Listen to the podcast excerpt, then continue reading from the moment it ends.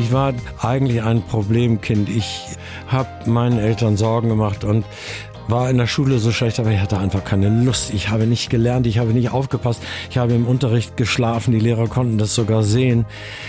Ich habe nicht gelernt. Die blaue Couch, der preisgekrönte Radiotalk. Einer unserer Bayern 1 Premium Podcasts. Hören Sie zum Beispiel auch mehr Tipps für Ihren Alltag mit unserem Nachhaltigkeitspodcast Besser Leben. Und jetzt mehr gute Gespräche.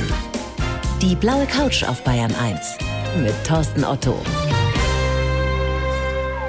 Dr. Hans-Wilhelm Müller-Wohlfahrt, ich freue mich sehr. Herzlich willkommen auf der blauen Couch. Ja, ich danke für die Einladung und freue mich. Ich glaube es nicht, Herr Müller-Wohlfahrt. Sie werden 80 dieses Jahr im Sommer?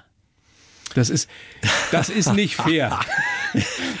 Wenn man sie so sieht, wie sie mir gegenüber sitzen. Ich, meine, ich will wirklich keine schlechten Komplimente machen, aber sie sehen maximal aus wie Ende 60. Maximal. Ja, ich ähm, höre das wiederholt. Und manchmal denke ich, ich fühle mich auch gar nicht so alt. Ich weiß gar nicht, wie andere sich in dem Alter fühlen. Und eigentlich heimlich habe ich bei mir gedacht, ich verschiebe den Geburtstag. Ich feiere nicht drum irgendwann oder? nach. Aber jetzt kommt er mir zu früh. Ich bin nicht so weit. Wie, wie alt fühlen Sie sich? Gar nicht. Naja, fühlen Sie sich wie Ich 40, habe wie kein 50? Gefühl für Alter. Ich fühle mich geistig und körperlich auf der Höhe.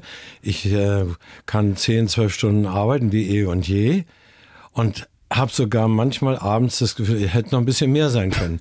Ich fühle mich einfach gut und wüsste gerne, wie andere Gleichaltrige sich fühlen. Sie sind auch das so eine Zahl, die man sich kaum vorstellen kann, jetzt seit über 45 Jahren Arzt. Ja, und davon über 40 Jahre Bayernarzt. Also das war 76, als ich mit Robert Schwan, Neudecker und Kramer zusammentraf. Die wollten mich unbedingt haben. Ich war in Berlin bei Hertha BSC gut äh, in Position. Aber dann rief Bayern und die wollten mich unbedingt haben. Und 76 wurde per Handschlag damals ein Vertrag gemacht. So war das damals noch. 40 Jahre lang Mannschaftsarzt des FC Bayern. So ein Bayern-Jahr zählt doppelt mindestens, oder? Ja, das ist eine sehr, sehr intensive Zeit. Und dann wurde Beckenbauer Trainer bei der Nationalmannschaft, wollte mich dahin holen. Das ging aber nicht. Der Neuberger, damals Präsident beim DFB, meinte, eins von beiden, entweder Bayern oder Nationalmannschaft, aber beides zusammen geht nicht. Und dann habe ich heimlich für den DFB gearbeitet. Die Spieler wurden vom Franz geschickt oder ich wurde dann ins Trainingslager gerufen, habe behandelt und bin wieder zurück. Das durfte keiner wissen bei den Bayern. Nein, das sollte keiner wissen. Nein, überhaupt in der Öffentlichkeit. Ja. Und dann habe ich ganz entscheidend oft wurde ich gerufen vor der Weltmeisterschaft in Italien. Das ist dann auch gut gegangen und danach wurde ich dann offizieller DFB-Arzt auch. Herr Müller-Wohlfahrt, können Sie in einem Satz sagen, was dieser Beruf des Arztes für Sie bedeutet? Was ist es? Berufung? Ist es noch mehr als Berufung? Ist es eine Fügung? Sagen Sie es mir. Ja, ich glaube, dass man das, was ich erleben durfte und was ich auch jetzt habe, dass man das nicht wollen kann. Man kann nicht sagen, ich möchte dies oder jenes und dann in den höchsten Ämtern. Ich spreche gerne von einer Fügung oder ja, dass der Himmel, so drücke ich mich gerne aus, dass der Himmel über mein Leben entscheidet. Das liegt nicht in meiner Hand. Dabei, wenn man sich mit Ihrer Biografie beschäftigt, zumindest mit Ihrer frühen, wäre es ja fast nicht dazu gekommen, weil Sie einfach ein schlechter Schüler waren. Das Abi war zu schlecht. Nach heutigen Maßstäben. Ja, das ist alles eigentlich so unwahrscheinlich wie noch was. Ich habe ein schlechtes Abitur gemacht. Ich hatte, Was hatten Sie für einen Schnitt? Oh, ach, den gibt's gar nicht. 3, irgendwas? Ne, 4,499999. 4,4, damit kann man das Abi bestehen oder konnte es? Ja, also die schlechtest denkbare Zensur. Liebe Eltern da draußen, auch aus so jemand kann etwas werden. Das Aber ich sage. Ihnen, ich habe auch nichts getan für die Schule, Na ja, gar klar. nichts. Und ähm, habe viel Blödsinn gemacht, habe sehr viele Einträge bekommen. Dann gab es ein Consilium ab eundi. Also das ist eine Lehrerkonferenz, die entscheidet, dieser Schüler ist nicht tragbar. Das gab's also auch für mich. Ich hätte eigentlich abgehen müssen, wenn ich nicht so einen starken Vater gehabt hätte mit großer Autorität, der dann zum Direktor geschossen ist und gesagt hat, das nehmt ihr gefälligst zurück. Mein Sohn bleibt auf dieser Schule und er hat sie durchgesetzt. Und Sie hatten dann auch das Glück, dass Sie einen großartigen Medizinprofessor getroffen haben. Ja, und dann gab es einmal überhaupt in der Geschichte der Medizin die Chance, als Quereinsteiger doch Medizin studieren zu dürfen. Das war in Kiel.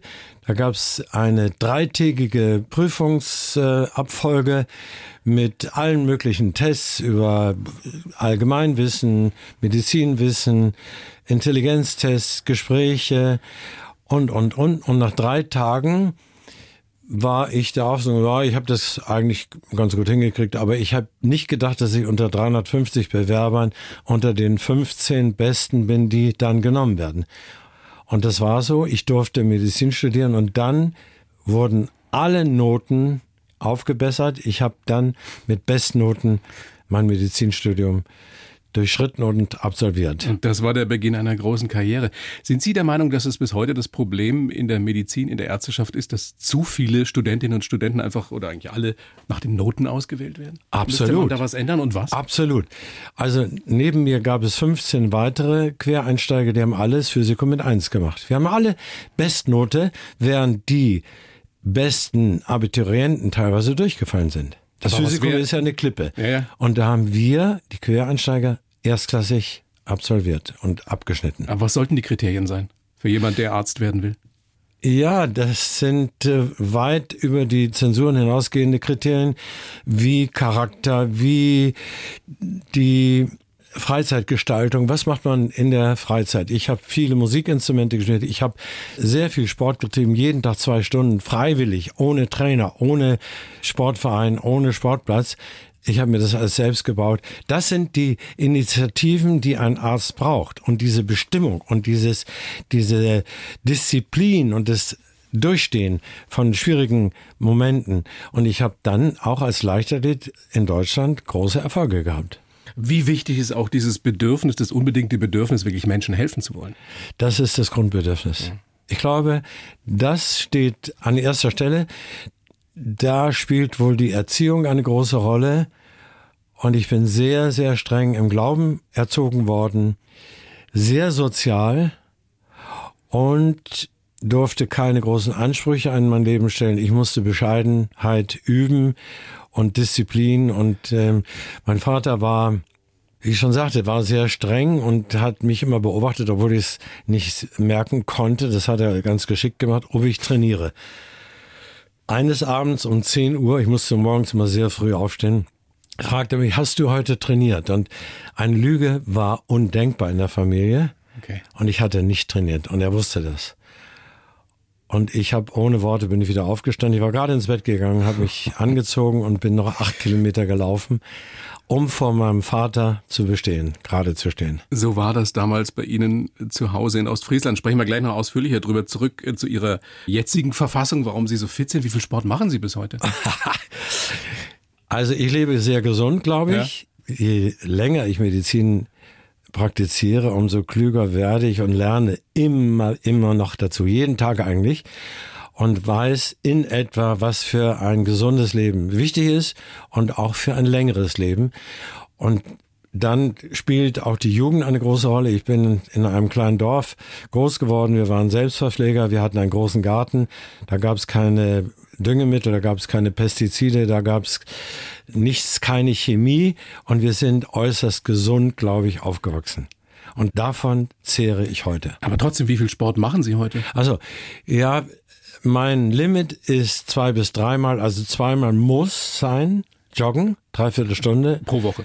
pro Woche. Und mein Ziel ist dreimal.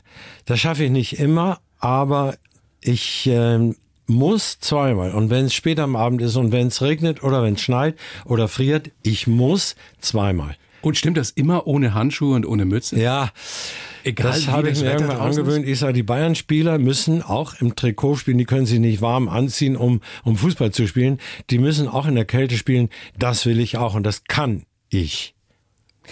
Ihr aktuelles Buch heißt Bewegung das Lebenselixier für unsere Gesundheit. Nämlich Bewegung ist mit das Wichtigste, um gesund, lange gesund zu bleiben und eine große Lebensqualität zu haben.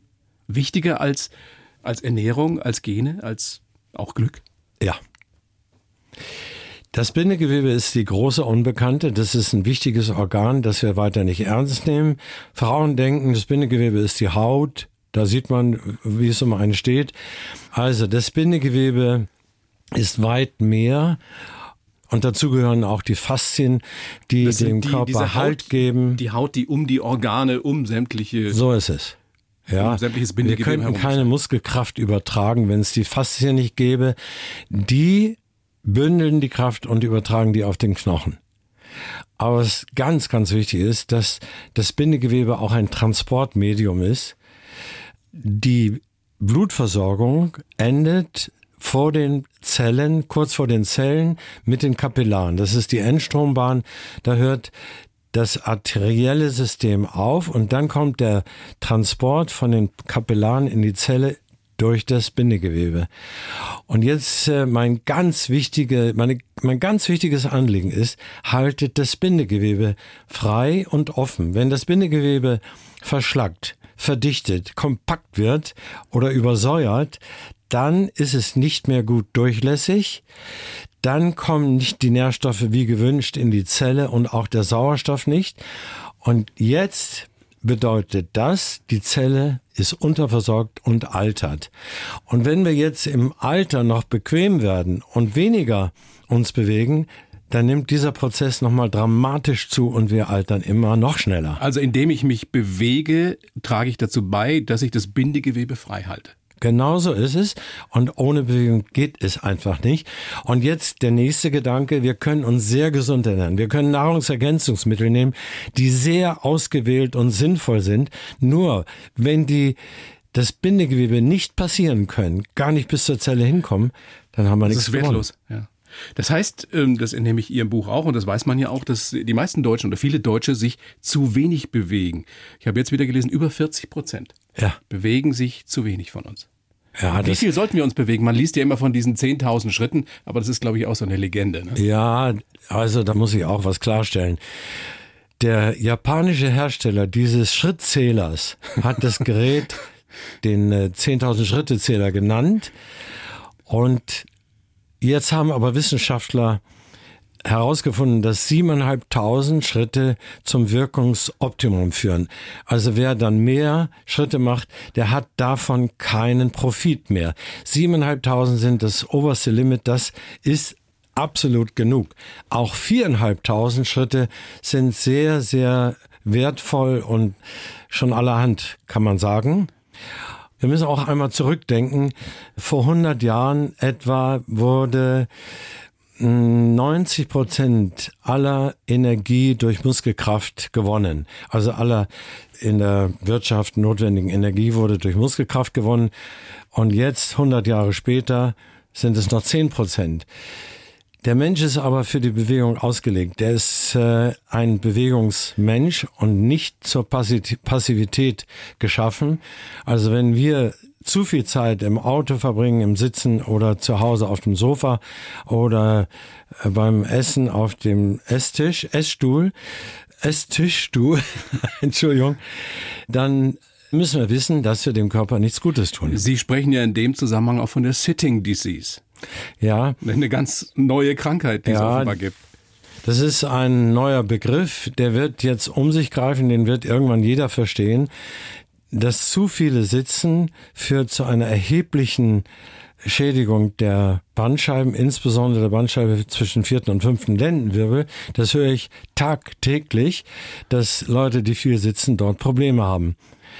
Und da muss ich anfügen, es sind ja nicht nur die Bandscheiben, die leiden durch das viele Sitzen. Wissenschaftlich wissen wir, dass nach 45 Minuten alle Strukturen des Körpers leiden und im Grunde schon irgendwie abbauen. Ob das der Knochen ist, die Knochendichte oder die Arterien oder die Muskulatur oder die Sehnen, alle leiden unter dem langen Sitzen. Und dann reicht es aber, wenn man aufsteht und fünf Minuten sich die Beine vertritt, am besten an der frischen Luft und ein paar Treppenstufen geht, dann hat man das Ganze neutralisiert. Ein Kapitel in Ihrem Buch heißt, wie man Sportverletzungen erkennt, wirksam behandelt und heilt. Und da habe ich mir wieder gedacht, das ist es, worum es Ihnen geht. Es geht Ihnen nicht darum, die Leute nur schmerzfrei zu kriegen, sondern es geht Ihnen darum, sie wirklich zu heilen, sie gesund zu machen. Ja. Dieses Kapitel so, ja? Ja. oder diesen Abschnitt habe ich bewusst aufgenommen, weil ich sehe, wie viele Fehler gemacht werden bei der Erstbehandlung. Viele Verletzungen werden nicht erkannt, nicht ernst genommen und falsch behandelt, meinetwegen Wärme angewendet, wo Kälte sinnvoll wäre. Und deswegen habe ich jetzt alle gängigen Verletzungen mal aufgeführt. Das sind eine Menge, die da drin stehen. Ja, ja ist eine Menge. Und Empfehlungen gegeben, wie man denn nach der Verletzung direkt am Sportplatz oder zu Hause die Verletzung angeht und wann man einen Arzt aufsuchen muss. Das habe ich versucht klar zu machen, damit ja und nicht unnötig Zeit verloren wird und damit nichts falsch gemacht wird. Weil Sie heilen wollen, weil Ihnen das eben die oberste Priorität ist und nicht nur einen, einen Sportler oder einen äh, Normalsterblichen schmerzfrei zu kriegen, weil das eben so wichtig ist für Sie, gab es damals auch den Zoff mit Pep Guardiola, ne? Ja, das war also, das große Dilemma, in dem Sie da waren als ich Arzt war. Ich war aber so ungefähr 40 Jahre bereits im Dienst und habe nie wirklich ernste Probleme gehabt. Es gab Meinungsverschiedenheiten, aber so eine ernste Auseinandersetzung wie mit Guardiola hat es vorher nicht gegeben. Und er glaubte, dass er sich in meine Kompetenzen einmischen konnte. Und das habe ich nicht zulassen können. Wir haben sehr gestritten und sehr Da es nochmal noch mal für die, die das vielleicht nicht mehr wissen. Der damalige Trainer des FC Bayern, im Pep Guardiola, wollte natürlich, dass die Spieler möglichst schnell wieder fit sind und spielen können. Und sie haben gesagt, der kann aber nicht, weil das schadet ihm mittelfristig. Ja. Und darüber gab es den Zoff. Da ging es nicht um, um Eitelkeiten, sondern da ging es um ihr Ethos als Arzt. Ja, Genau, das ist mein Credo, helfen ohne zu schaden. Und da hat mich auch in all den vielen Jahren nicht ein Mensch davon abbringen können und auch ein Guardiola nicht. Und er ist ja einmal auf die Nase gefallen. Vielleicht erinnern sich einige daran, dass Thiago einen Innenbandeinriss hatte oder Teilriss. Das ist bekannt, deswegen kann ich das jetzt sagen. Und den wollte ich behandeln wie einen Riss. Dann wäre er garantiert nach sechs, sieben Wochen topfit zurückgekommen und hätte keine Beschwerden, auch für die Zukunft, keine Beschwerden mehr gehabt. Guardiola war das zu lang. Das war falsch. In Spanien geht alles viel schneller. In Spanien ist alles besser. Er hat also gegen meinen Willen den Spieler nach Barcelona geschickt. Thiago kam zurück und sagte, ich bin schmerzfrei, ich kann trainieren. Und der Trainer hat gemeint, dann trainiert er. Und ich habe gesagt, der trainiert nicht, weil es nicht verheilt ist. Es ist unverändert schlecht und das braucht Zeit. Er hat trainiert und dann ist das Band ganz gerissen. Jetzt er hat er ja angeblich, ich weiß nicht, haben Sie es mitgekriegt, im Endspiel gespielt mit einem tauben Fuß oder einem teiltauben Fuß. Äh, dazu sage ich nichts. Also ich habe eine das hat der Klopp, das, darüber können wir ja offen reden, weil Klopp das ja gesagt hat. Der hat es in einem Interview ja gesagt. Hat Selbst gesagt? mit einem tauben Fuß hast du noch 80 Prozent mehr Ballgefühl als ich, soll er gesagt haben. Oder hat er gesagt? Ja, also Taubheit, wir wissen, wo das herkommt. Und er ist ja einmal, hat er sein Aufwärmtraining abgebrochen, ist in die Kabine gegangen. Also jetzt liegt ja nah, was da geschehen ist. Gespritzt wurde. Ich äh, kann das nicht sagen. Nur, woher soll eine Taubheit kommen? Die kommt nicht angeflogen. Da muss denn doch was gemacht worden sein. Na gut, also Thiago, nochmal ganz kurz zurück, hat dann ein Jahr gebraucht statt sechs, sieben Wochen. Ein Jahr hat er verloren, weil er zweimal operiert werden musste, weil das Gewebe abgestorben ist und das nicht heilen wollte. Also hatten Sie recht. Natürlich. Und Guardiola Unrecht. Habt 100%. ihr euch jemals wieder ausgetauscht? Habt ihr euch ausgesprochen? Das war nicht möglich. Er war er fühlte sich total überlegen und ich war von Anfang an, ich hätte es eigentlich am dritten Tag schon feststellen können, ich war ihm ein Dorn im Auge bei Bayern. Ich hatte eine große Position. Ich äh, hatte die Mannschaft hinter mir, ich hatte den Verein hinter mir. Leider fehlte Uli Hoeneß zu der Zeit. Dann wäre alles auch anders gegangen. Und deswegen äh, haben Uli Sie hat ja immer auch hinterher betont, es hätte ja. man doch moderieren können. Man hätte doch mit Guardiola mal vernünftig sprechen können. Das ist nicht geschehen, das hat keiner gemacht. Und so musste ich den kürzeren ziehen oder längeren. Das Also Sie ist haben die ja von Frage. sich aus gesagt, ich ich habe höre auf, dadurch ja. nach meinem Eindruck nichts verloren, sondern in der Öffentlichkeit ist das anerkannt worden, dass ich meine Konsequenzen ziehe. Legendär ist ja nun Ihre Fähigkeit, Verletzungen zu ertasten, die, die Fingerkuppendiagnostik. Was würden Sie sagen, wie viel Prozent sind davon Erfahrung und wie viel Prozent sind Begabung? Das kann ja nicht jeder lernen, oder? Das habe ich lange geglaubt. Nur irgendwann habe ich gemerkt, es gibt eigentlich keinen, der auf dem Rasen oder in der Kabine eine endgültige Diagnose stellt und dazu steht. Das heißt immer, ja, morgen machen wir eine Kernspinuntersuchung und dann sehen wir weiter. Und wie lange die Verletzung dauert, das machen wir abhängig von Kontrolluntersuchungen. Mein Ehrgeiz war, im Stadion die Diagnose, die endgültige zu stellen und auch die Behandlungsdauer vorauszusagen. Aber was ist das? Ist das ein spezielles Gefühl? Was ist die Begabung, die Sie haben, die eben alle anderen offenbar nicht haben? Es kann ja nicht nur Erfahrung sein. Ja, ich kann so schlecht über meine Qualitäten sprechen. Ich will auch jetzt nicht ins Prahlen kommen.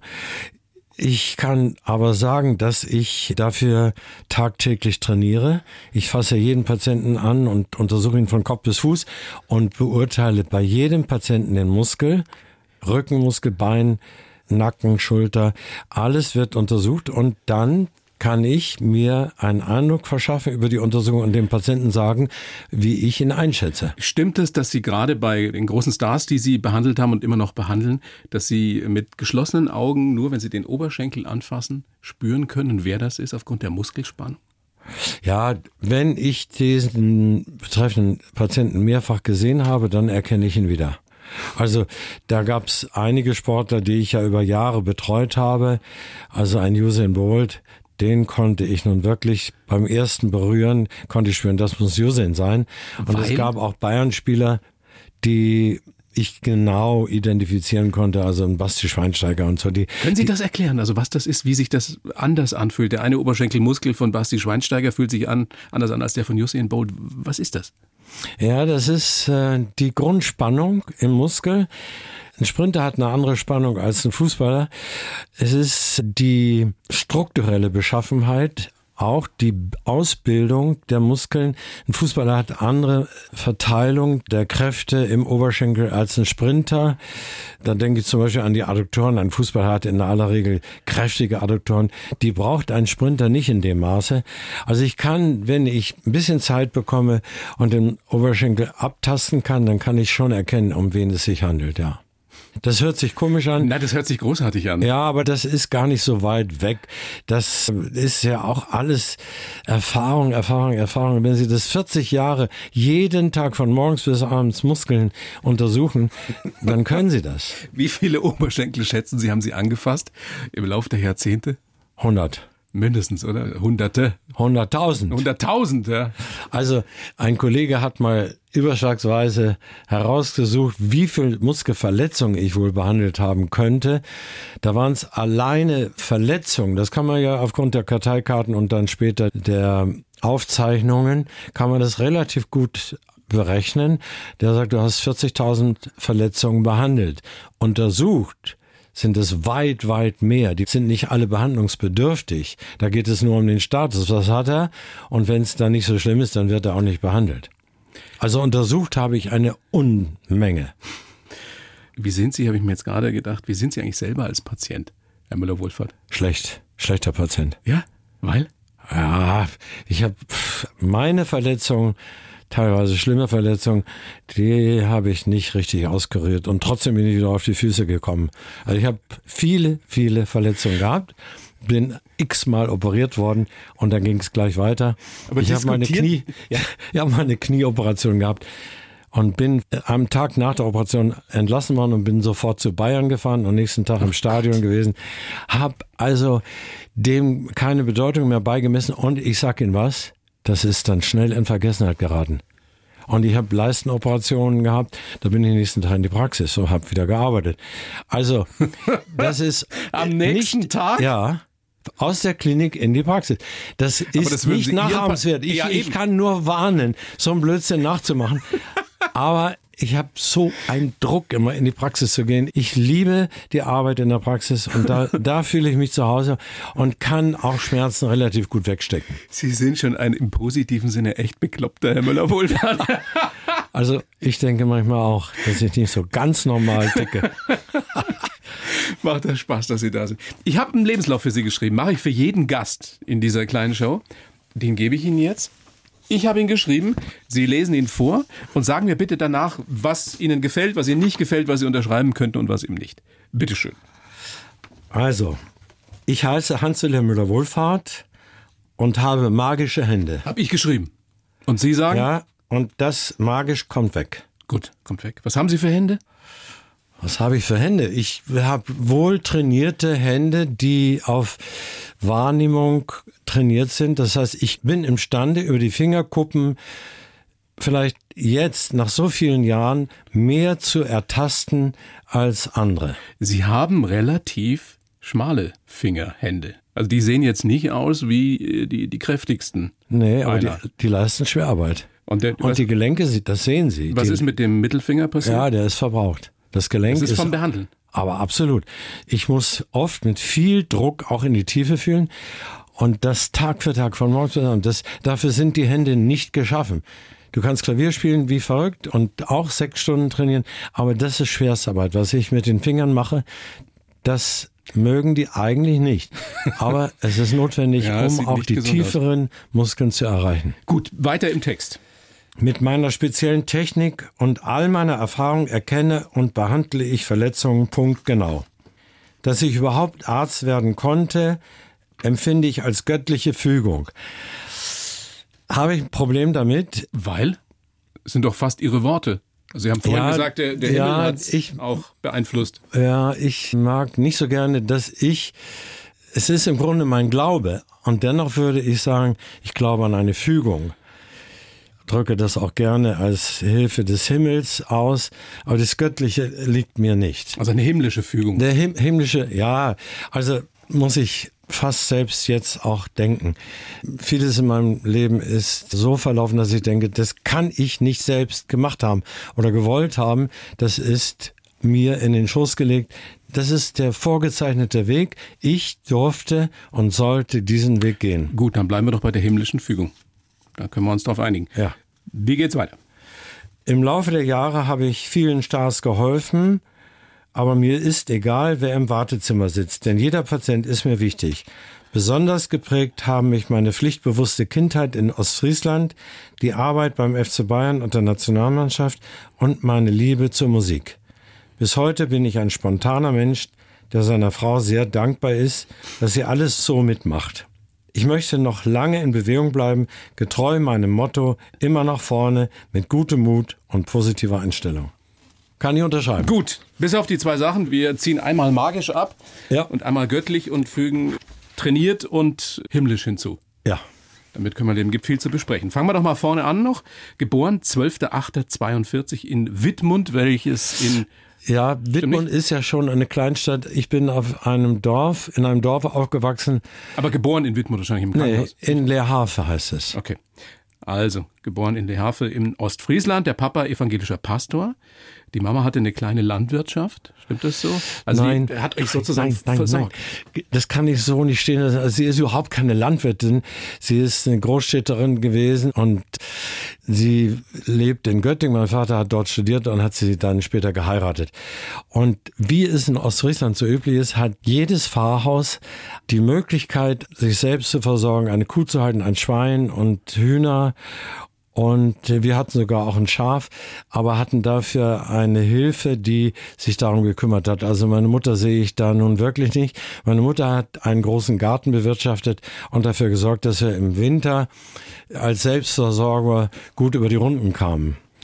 Und es war, so habe ich es reingeschrieben, in den Lebenslauf eine sehr pflichtbewusste Kindheit. Das haben Sie selbst öfter mal gesagt.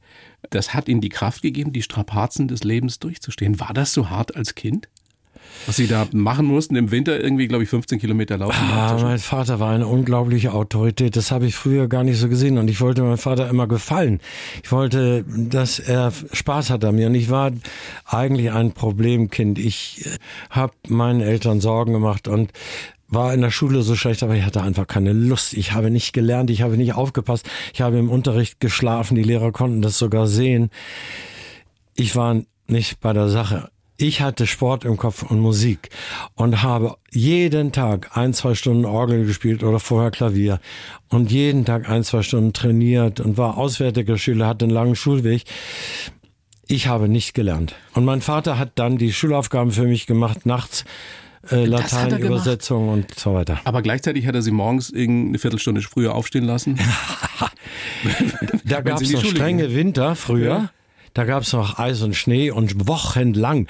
Und Ostfriesland war unter Eis. Da gab es noch keine Möglichkeiten der Schöpfwerke, die das Wasser abpumpen in die Nordsee. Das blieb dann hinterm Deich und es war alles unter Wasser und im Winter gefroren. Hattet ihr ein Auto schon? Wir hatten ein kleines Auto aber das blieb in der Garage. Ob das jetzt geregnet hätte oder geschneit hätte oder Sturm und was sonst alles möglich war, kein Gedanke, dass mein Vater uns mit dem Auto zur Schule fährt. Kein Gedanke. Wie kam ein Junge, der sich für Musik und Sport interessiert hat und an der Schule überhaupt keinen Gefallen gefunden hat, dann auf die Idee, Arzt zu werden? Es muss irgendeinen Arzt gegeben haben in ihrem Umfeld, der sie wohl so beeindruckt hat. Ja, ich war eigentlich erst bei der Elektrotechnik, habe meine Rundfunkgeräte gebaut, habe Sender gebaut. Ich konnte mit einem Freund über UKW ganz, ganz weit außen eine Frequenz konnte ich sprechen über das UKW-Programm. Und solche Sachen habe ich gemacht und dachte, das wäre auch ein Beruf für mich. Dann gab es einen Freund, dessen Vater war Chirurg und der rief eines Tages an und sagt, kommt schnell in den OP. Ich habe hier einen Autounfall, schwerverletzter. Ich werde gleich in die OP gehen, ihr könnt zuschauen. Aber woher wusstet ihr, dass Sie sich dafür interessieren? Gar nicht. Dann war also ein, neugierig, ein Junge mit 15, 16 Jahren ist neugierig. Und einmal in den OP zu kommen, das war doch was. Also bin ich mit und der Freund, eben der Chirurgensohn und ich sind dann in den OP und das hat mir umgehauen, das hat mich fasziniert. Nicht, dass ich wackelige Beine bekommen hätte, im Gegenteil, ich wurde neugieriger und neugieriger, was macht er da? Und das Leben dieses Verunfallten ist gerettet worden, der hat es überlebt und ist zurückgekommen ins normale Leben. Und das hat mich derart fasziniert, dass ich sofort entschied, ich will Arzt werden. In dem Moment wussten Sie, ich werde Arzt. Moment. Und es ist nie wieder weggegangen. Der ist nicht mehr weggegangen. Ja, und dann mein schlechtes Zeugnis und dann habe ich das meinen Eltern erklärt und hat mein Vater gesagt, kommt überhaupt nicht in Frage. Der wollte, dass ich Pastor werde. Ja, aber da hätte ich gar nicht die Fähigkeiten dazu. Das sage ich jetzt hier mal. Ich ähm, glaube, dass aus Ihnen egal nein, welchen nein, Beruf nie, was nie und nimmer. Nein, pass auf, und, aber Sie und haben jetzt, ja auch diesen Wahnsinns Ehrgeiz immer. Ja, und jetzt hat mein Vater dann erklärt, Junge, wenn du das machst, nicht, dass er gesagt hat, dann sind wir getrennt, getrennte Leute, aber er hat gesagt, dann musst du dich selbst versorgen, dann musst du dein Studium selbst verdienen. Und das Klare getan, Ansprache, gab es keine Diskussion. Von uns gibt's nichts. Wir können das nicht unterstützen. Wie haben Sie sich das Geld verdient fürs Studium? Ich bin zur Bundeswehr und wollte und musste Leutnant werden, um die Abfindung zu bekommen. Ich bin also Leutnant der Reserve geworden und habe 7.500 Mark damals bekommen und habe davon studiert. Was ist passiert mit diesem 16-Jährigen, der keinen Bock auf nichts hatte, außer auf Sport? Ja. Und dann dem, der so diszipliniert das durchzieht, Leutnant ja. wird, damit er studieren kann. Ja, ich war besessen von der Idee und plötzlich bin ich auch aufgewacht. Schon bei der Bundeswehr habe ich dann in den Lehrgängen, Fahnen, Junker, Fähnrich Lehrgang, also da war ich schon wachsamer und, und ehrgeiziger. Oh ja gut, da wollte ich auch Offizier werden. Da habe ich schon gute Zensuren erzielt und dann im Studium bin ich total ehrgeizig geworden und dann ging alles wie von selbst, ohne dass ich ja, mich hätte groß mühen müssen. Dann ging das. Haben Sie sich mal überlegt, wie Ihre Karriere, Ihre Laufbahn als Arzt, ich springe mal ein bisschen nach vorne, verlaufen wäre, wenn Sie damals nicht, Sie waren, glaube ich, Assistenzarzt damals in Berlin, wenn Sie nicht Mannschaftsarzt bei Hertha geworden wären? Ja, wissen Sie was? Mein Ziel war, als ich in Kiel studiert habe, Vereinsarzt von Holstein Kiel zu werden. Okay, ja. Und da war ich dann Mitglied und äh, ja, in der Leichtathletikabteilung. Wir haben auch Landesmeisterschaften gewonnen. Aber Fußball haben Sie nie selber gespielt, oder richtig? Da kam ich noch nie ran. Da gab es einen Vereinsarzt, da kam ich nie ran. Das, ich habe selbst nicht gespielt, ja. nein. Ja. Es gab keinen Verein, keinen Platz, gar nichts. Ich musste irgendwie eine Sportart suchen, die ich für mich alleine machen konnte. Aber das war denn die Fügung, von der wir ja gesprochen haben, eine der Fügungen, dass ich einen Chef hatte, der mich zu Hertha BSC gebracht hat. Weil er selber keine Zeit hatte. Weil er selber keine Zeit hat. Die wollten nicht mich, die wollten meinen Chef. Aber der hat gesagt, ich habe hier einen Assistenten, dem traue ich das zu. Und dann habe ich mich reingehängt und habe die Sache ordentlich gemacht. Und dann kam Bayern und hat gesagt, den wollen wir. Wissen Sie noch, wie die Schlagzeile damals lautete? Ja. In der Bild? Ja. Kein Witz. Ein Ostfriese behandelt den FC Bayern. Ja. Das war die Zeit der Ostfriesenwitze. Otto Walkes? Ja, ganz genau. 77 war das, als es losging bei den Bayern. Da waren Sie schon der Mull, oder? Jeder nur Mull zu Ihnen. Ja, das, das kommt aus der Schulzeit. Die Mitschüler hatten Probleme, weil wir zu dritt waren. Drei Müller in der Klasse. Ja, wer war jetzt gemeint? Und dann haben sie aus mir Muller gemacht und aus dem Muller wurde Mull. Also das war die erste Oberschulklasse oder zweite. Seitdem gibt's den Namen. Große Zeit beim FC Bayern erlebt, also viele, viele Highlights. Ich würde jetzt mal Folgendes machen, ich nenne Ihnen einfach nur ein paar Namen, immer als Stichwort, und Sie sagen mir ganz spontan ein, zwei Sätze, die Ihnen dazu einfallen. Ja? Fang an mit Uli Hoeneß. Also Uli Hoeneß ist für mich die wichtigste Bezugsperson in der gesamten Karriere, was die Sportmedizin angeht. Jupp Heinkes. Jupp Heynckes war für mich neben Ottmar Hitzfeld der wichtigste Trainer und vorbildlich in seiner Haltung und in seiner Zusammenarbeit und in der Akzeptanz meiner Medizin. Franz Beckenbauer. Hans Beckenbauer den konnte ich noch als Bayern-Spieler betreuen, dann als Kosmos, New York-Spieler und dann als HSV-Spieler. Und als er dann Bundestrainer wurde, kannte er mich und hat gemeint, du betreust ja alle Fußballer, die, also alle Nationalspieler sowieso. Ich will dich zur Nationalmannschaft holen. Also ein ganz großer Förderer meiner Karriere. Yogi Löw. Yogi war ein sehr, sehr angenehmer Trainer, der mir 100% Vertrauen geschenkt hat. Und man erinnert sich an die Spieler Schweinsteiger, Schweinsteiger Lahm, Neuer bei der Weltmeisterschaft in Rio. Alle drei waren ziemlich schwer verletzt und ich habe Yogi gesagt, wir kriegen das hin. Ich hatte eine tolle Abteilung, Medizinabteilung. Wir kriegen das hin. Bitte nominiere sie alle drei. Sie werden rechtzeitig fit. Beim Schweinsteiger habe ich Einschränkungen gemacht. Ich sage, vielleicht die ersten beiden Spiele nicht, aber dann eine Halbzeit und dann hast du ihn. Und die anderen beiden haben es gerade geschafft. Beim Neuer habe ich sogar gesagt, eine Trainingseinheit vor Beginn des Turniers wird Neuer wieder trainieren können. So genau können so genau, Sie das prognostizieren? Exakt, man, so war's. Und Yogi... Wissen Sie was, das ist schon ein bisschen spooky, ehrlich gesagt. Ich finde das unheimlich, dass man das so genau ja, vorhersagen kann. Ist aber so. Das hat schon was von Magie. Ja, ne, komm. Nein, ja, nein, nein, nein, das lasse ich nicht gelten. Das ist Erfahrung. Das ist Erfahrung. Ja, 40 Jahre. Ihre Bescheidenheit ehrt sie. Ja, aber also Yogi wusste, wer ich bin und das ich ihn nie belogen oder ihm was vorgemacht habe, dass immer alles seriös war. Und so hat er mir das abgenommen. In Deutschland war Panik angesagt. Wie kann man nur so. Man hat sich zum Teil drüber lustig gemacht. Ja, und wie kann man so verrückt sein, ein Lazarett mitzunehmen nach Rio und am Ende oder nach Brasilien. Und am Ende waren das die wichtigsten Leistungsträger. Stimmt es tatsächlich auch, dass es bei Ihnen wirklich so ist in der Praxis in München, dass Sie gar nicht wissen wollen, wer da im Wartezimmer ja. sitzt? Dass das es ihnen mehr ab. wirklich egal ist, auch, das heißt, da irgendein großer Industrieboss oder irgendein Superstar, die, die sitzen da auch im Wartezimmer? Und warten? Ja, leider, äh, oder was heißt leider? Ich nehme mir Zeit und manchmal sehr viel Zeit und dann gibt's Verzögerungen und jeder macht es mit und ich habe, ich darf jetzt keine Namen nennen, aber ganz große Industriechefs, die haben ihre Papiere mitgebracht, Sekretäre mitgebracht, die wussten, bei Müller Wohlfahrt musst du das eingehen, da musst du unter Umständen warten. Dann gehe ich irgendwo in, ins Eck und arbeite. Und die sitzen ich würde da am liebsten Namen nennen, wo sie es nicht glauben. Ja. Können Sie nicht einen sagen? Nein, das kann ich nicht machen. Das macht man nicht. Aber ich selbst war schon oft überrascht. Auch ein Boris hat drei Stunden mal gewartet. Und ja, ich kann mal sagen, dass Patienten um Mitternacht drankommen, Frauen, die nach Hause kommen und sagen, und der Mann sagt, wo kommst du her? Ja, ich komme aus der Praxis. Ja, erzähl nix, erzähl nix. Wo die Frau schlagfertig war und sagt, komm das nächste Mal mit. Und sie kriegt wieder abends um sechs einen Termin und kommt um Mitternacht dran.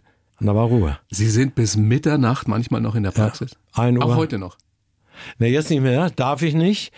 Das Personal würde das nicht mehr mitmachen wollen und meine Frau auch nicht. Die hat mir irgendwann ein Ultimatum geschenkt und gesagt, so um neun Uhr bist du zu Hause. Und es war ernst. Neun Uhr ist Limit, da ist muss ich da sein. Jetzt würde ich Folgendes machen. Ich äh, stelle ein paar Behauptungen auf und Sie sagen mir, ob das stimmt oder nicht. Ja? Für Boris Becker bin ich mal nach Melbourne gereist, nur um zu sagen, dass alles okay ist. Ja, ich bekomme einen Anruf, du musst kommen. Das war ja immer sein Spruch. Du musst kommen, sonst kann ich morgen nicht spielen. Oder in Melbourne war es vielleicht übermorgen. Du musst kommen. Was machen Sie da? Auf sofort. Die Sachen sind immer gepackt, Koffer genommen, ab zum Flughafen. Über London, Kuala Lumpur, Sydney nach Melbourne. Dann zum Bau, ach, das war noch so, dass ich gar nicht reinkam wegen der Medizin. Die Australier haben mich nie reinlassen wollen. Dann kam Tirirek extra zum Flughafen und hat es dann irgendwie geschafft. Ich komme ins Hotel, untersuche Boris und sage, Boris, ich finde überhaupt nichts. Ich finde, alles funktioniert, alles ist in Ordnung. Da fehlt nichts. Seine Antwort, das wollte ich ja nur hören. Also ich konnte wieder zum Flughafen und wieder zurück. Dann sind Sie wieder zum Flughafen und ja. wieder zurückgejettet von, wir reden von Australien? Ja. Ja, und ihr müsst vorstellen, ich lasse die Patienten sitzen. Auf der Stelle bin ich los. Und die Patienten haben ungeheures Verständnis gehabt. Das hat wirklich jeder verstanden?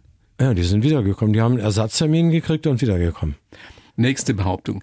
Usain Bolt habe ich heimlich im Hotelzimmer behandelt, abends hat er Gold gewonnen. Das stimmt so nicht. Stimmt nicht. Vier Tage bis zum Beginn der Olympischen Spiele in Rio also Jusin ist 16 Jahre Patient, wir kennen uns ganz genau. Er schreibt. Der schnellste Mann der Welt. Ja. So für die er, wenigen, die es nicht Ja, wissen. der 100, Jahrhundertläufer. Sprinter, ja. Sprinter. Er schreibt, Moll, ich habe das Training abbrechen müssen, ich habe Muskelschmerzen, ich konnte nicht mehr weiter trainieren. Was soll ich machen? Ich wusste ah, sofort nach Rio. Vier Tage vor seinem Rennen. Ja. Und dann bin ich am nächsten Morgen in Rio gewesen. Jetzt war Rio ausgebucht. Wir haben ein kleines Apartment gefunden, das nicht so nach meiner Vorstellung war, was Sauberkeit und Licht und so weiter anging. Aber egal. Ich untersuche ihn in aller Ruhe, abgeschottet, habe ja da nur meine Hände, gab es ja sonst nichts, keine Möglichkeit. Und habe ihn untersucht, gesucht nach der Verletzung, was hat er denn, wo ist die Verletzung und was ist die Ursache. Und ich glaube, dass ich da alles richtig gemacht habe, dass ich sowohl die Verletzung richtig eingeschätzt habe, wie auch die Ursache erkannt habe und habe ihm Hoffnung gemacht. Ich sage, Jusen, ich glaube, wir schaffen das. Ich glaube, du wirst die, wirst an der Olympiade teilnehmen können. Er hatte ein Rückenproblem und eine Nervenwurzelreizung. Dieser Nerv hat einen Muskel übersteuert und den Muskel in so eine hohe Spannung versetzt, dass er bei weiteren Sprints gerissen wäre. Das kann ich sagen. Also das ist jetzt nicht gepusht oder irgendwie dramatisch verschlimmert. Das war so. Der, der Muskel war am Ende seiner Leistungsfähigkeit noch ein paar Sprints, zwei, drei Sprints, dann reißt so ein Muskel. Ich musste jetzt den Rücken behandeln. Das war eine sehr umfangreiche Behandlung und auch den Muskel lösen aus seiner Verkrampfung, seiner Hochspannung und habe das gut hinbekommen. Während der Behandlung habe ich gesagt, ich hab's, ich ich hab, oh, ich hab's getroffen. Ich, ich, es hat sich so gut angefühlt während der Behandlung. So und jetzt äh, bin ich fertig und sag zum Usain, jetzt steh mal vorsichtig auf. Erstmal ganz vorsichtig, mal schauen, ob du überhaupt gehen kannst, nach dem, was wir alles gemacht haben. Er steht auf und dann geht er ein paar Schritte und sagt, you met it, you met the point. Das heißt, Du hast getroffen. Die Spannung geht zurück, er kann gehen, es baut sich eine Hoffnung auf. Am nächsten Tag konnte er laufen Und dann hat er bei der Olympiade drei Goldmedaillen. Stimmt es, dass er Ihnen eine dieser Goldmedaillen schenken wollte? Ja, nach dem 100-Meter-Sprint, den Milliarden Menschen auf der Welt verfolgt haben, hat er die Goldmedaille hochgehalten und hat gesagt, die gehört Müller-Wohlfahrt. Ja. Wow. Was macht es? Ja, was macht es mit Ihnen, wenn Sie so dran zurückdenken? Gänsehaut wie dankbar die Stars und nicht nur die Stars, ja auch eben ganz normale Leute ihnen, ihnen waren, weil sie ihnen einfach wirklich geholfen haben, weil sie sie geheilt haben. Ja, ich würde am liebsten noch einen Fall schildern. Ach, es gab so viele Schwerverletzte, ob das der Ola Sabal war, der Golfspieler, der im Rollstuhl kam, so ungefähr, der dem von der Mario Klinik gesagt wird, du wirst nie wieder Golf spielen. Oder Steven Roach, den Tour de France Gewinner, der auch am Ende war, zweimal in meinen Augen unnötig operiert wurde und das Bein eigentlich gar kein Bein mehr war. Das war so abgemagert, so verkümmert. Und der ist nochmal zurückgekommen. Der hat noch einmal einen dritten und nochmal einmal einen vierten Platz belegt. Oder jetzt in dem letzten Jahr die beiden Hochspringer, die beide Gold geholt haben, beide Patienten, beide schwer verletzt. Das ist eine unglaubliche Geschichte. Was für eine Befriedigung das sein muss. Ja wenn man so helfen konnte in den aussichtslosen Fällen. Nächste Behauptung, Bono wollte mir schon ein Lied widmen. Das weiß ich gar nicht so genau. Bono hat aber gesagt, ich habe ihm den A gerettet. Im wahrsten Sinne des ja, Wortes, weil, weil, weil, er da Probleme hatte. Ne? Ja, der konnte nicht mehr gehen und, und er setzt eine Lähmung ein. Und er hat irgendwie gesagt, ja. wenn er ein Lied schreibt für, für Müller Wohlfahrt, dann muss es Dr. Rock heißen. Ja, das wird vielleicht mal so kommen. Jedenfalls, da war ein schnelles Handeln und genau das richtige Handeln notwendig. Man musste jetzt keine Zeit mehr verlieren. Da ging es um Stunden, um ihn aus der Problematik rauszuholen. Das ist gelungen und dann hat er später gesagt, auf meinem Popo steht Made in Germany. Die, mir wurde in Deutschland Hilfe erteilt. Sehr, sehr schön. Nächste Behauptung, Eric Clapton hat mir eine Gitarre geschenkt. Ja. Aber aus Dankbarkeit. Aus Dankbarkeit und das Phänomen ist, ich habe dann die Gitarre ausgepackt, obwohl ich selbst nicht spiele. Aber ich habe die Saiten angeschlagen und wusste, das ist der Klang von Eric Clapton. Keine Gitarre klingt so wie die. Das ist genau dieser Klang, den ich mit ihm in Verbindung bringe. Also es stimmt. Und die letzte Behauptung, Wladimir Klitschko hat die höchste Muskelspannung. Ja, Wladimir ist immer im Training. Immer noch. Trainiert sehr hart. Und ich musste manchmal helfen, um den Muskeltonus etwas zu senken. Weil das ja auch für manche Gelenke oder Bandscheiben von Nachteil ist, wenn die Muskel unter Hochspannung steht. Das heißt, auch die Gelenke müssen einen höheren Druck aushalten, die Bandscheiben oder die Sehnen. Manchmal muss man den Tonus etwas herunterholen.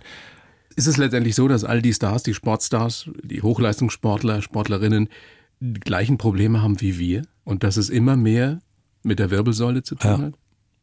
Die Wirbelsäule ist nicht dafür geschaffen, dass wir Extremsport leisten. Auch nicht dafür geschaffen, dass wir sitzen? Nee, sitzen ist das Schlimmste. Aber die Wirbelsäule wird allzu oft überfordert und die Schäden, die treten dann nach der Karriere ein. Oft sind es dann doch degenerative Veränderungen an den Bandscheiben oder an den Wirbelgelenken.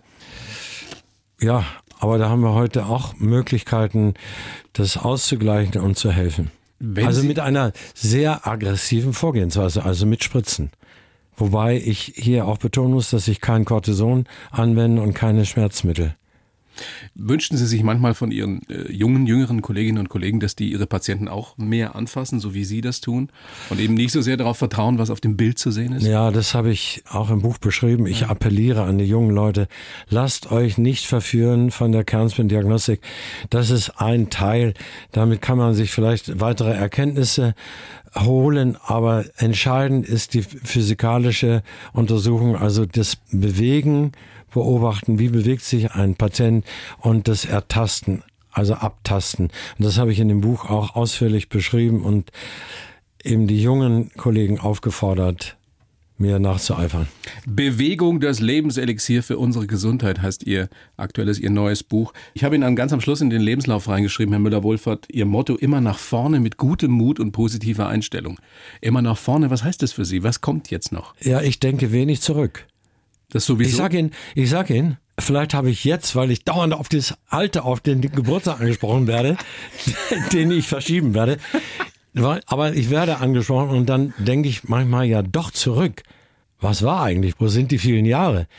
Das war im D-Zug-Tempo und da ich immer nur nach vorne denke, ist das gar nicht so richtig im Bewusstsein.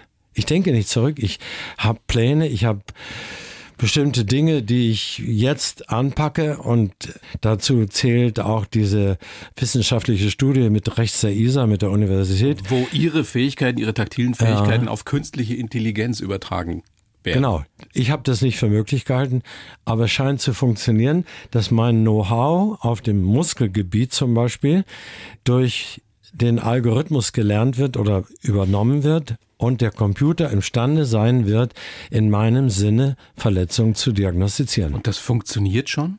Also in der Testphase? Zu einem hohen Prozentsatz haben wir schon, ja. Ich will noch zwei Jahre weitermachen, dann wird das veröffentlicht. Ja, kann man sich nicht vorstellen. Kann man sich, aber das ist die Zukunft der Medizin. Die Computer werden viele Positionen der Ärzte übernehmen. Aber Menschen wie Sie werden nie überflüssig sein. Da bin ich mir ganz sicher. Das ist ja auch etwas, es gehört ja auch tatsächlich dieses Zwischenmenschliche dazu. Ja. Die Arzt-Patient-Beziehung ist ja etwas, was nicht unbedingt immer zum Besten ist. Ja, also da scheint denn doch irgendwas zu sein, was die jungen Sportler auch an mich bindet. Also die kommen ja auch wieder jetzt vor der Weltmeisterschaft in Eugene, kommen die ganzen Leichtathletik-Stars. Also morgen kommt ein Weltrekordler aus Südafrika oder sonst woher. Die nehmen weite, weite Wege auf sich, ein große Opfer, um zu kommen. Die fragen nicht nach meinem Alter, die wissen, da ist jemand, der ist kompetent. Nee, der Sie, weiß, der kann mir helfen. Sie machen mindestens noch die nächsten 20 Jahre weiter. Ein paar Jahre, paar Jahre. Wenn Sie dann 100 werden, dann, dann feiern Sie vielleicht ja, auch. Oder? Genau. Ja, das wird gefeiert. Herr Müller-Wohlfahrt. Bedanke mich sehr für das Gespräch. Toll. Großes ich, Vergnügen. Ich ja. danke. Alles Gute, bleiben Sie gesund. Hat Spaß gemacht. Ja, danke, danke, ciao. Danke. Die Bayern 1 Premium Podcasts. Zu jeder Zeit, an jedem Ort. In der ARD Audiothek und auf bayern1.de. Bayern 1 gehört ins Leben.